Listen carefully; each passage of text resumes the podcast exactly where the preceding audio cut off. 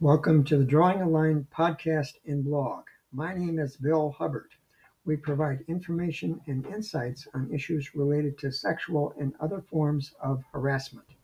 Our topic today is six ways to protect yourself from sexual harassment at the company holiday party. This is from blog 116 of the Drawing a Line blog, released November 21, 2023. This is the time of year when many employers arrange a holiday party as a way to reward employees for a successful year. Often, these events are intended to be a festive celebration away from the workplace, and alcoholic beverages are served. Unfortunately, the holiday party sometimes results in misbehavior that can lead to incidents of sexual harassment. Lorraine Jennings, writing in the Media Leader, reports that just under half, uh, 49%, of people surveyed expressed a concern that the company holiday party can result in a resurfacing of sexual harassment. Sidney Gold, a Pennsylvania based attorney, reports that when alcohol is served at social events, people's inhibitions relax and can contribute to behavior that may be inappropriate.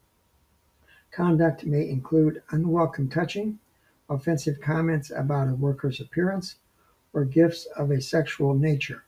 After several drinks, some individuals may become emboldened into proposing sexual entreaties implying workplace benefits in return for sexual favors. Here are six suggestions for protecting yourself offered by the Australian organization Health Direct. Know your limits and the pace of your consumption of alcohol to avoid becoming a sloppy drunk. One way is to count drinks. Consume food prior to or while drinking. Intoxication occurs more quickly when you drink on an empty stomach. Mix your drink intake to include alcohol-free beverages. This will dilute your alcohol intake and slow your, alcohol consumption. Avoid participating in drinking games and shots. Do not try to keep up with known heavy drinkers who have built a high tolerance for consuming large quantities of alcohol. Just say no if you are underage, pregnant, breastfeeding, taking medications that might interact with alcohol consumptions, or if you just don't want to drink. Strongly say no or stop if you are subjected to sexually aggressive behavior. Responsible employers recognize that there can be liabilities from employee misconduct and alcohol use or abuse associated with company sponsored events. Ideally, the employer should define a policy for such events. When announcing the party, the employer should remind employees to be respectful and exercise restraint when attending an event where alcohol is served. In circumstances when management crosses the line, here are some tips and ideas. In the event that you observe or experience unwanted sexual conduct or adverse discriminatory actions due to the various protected class species, consider your options.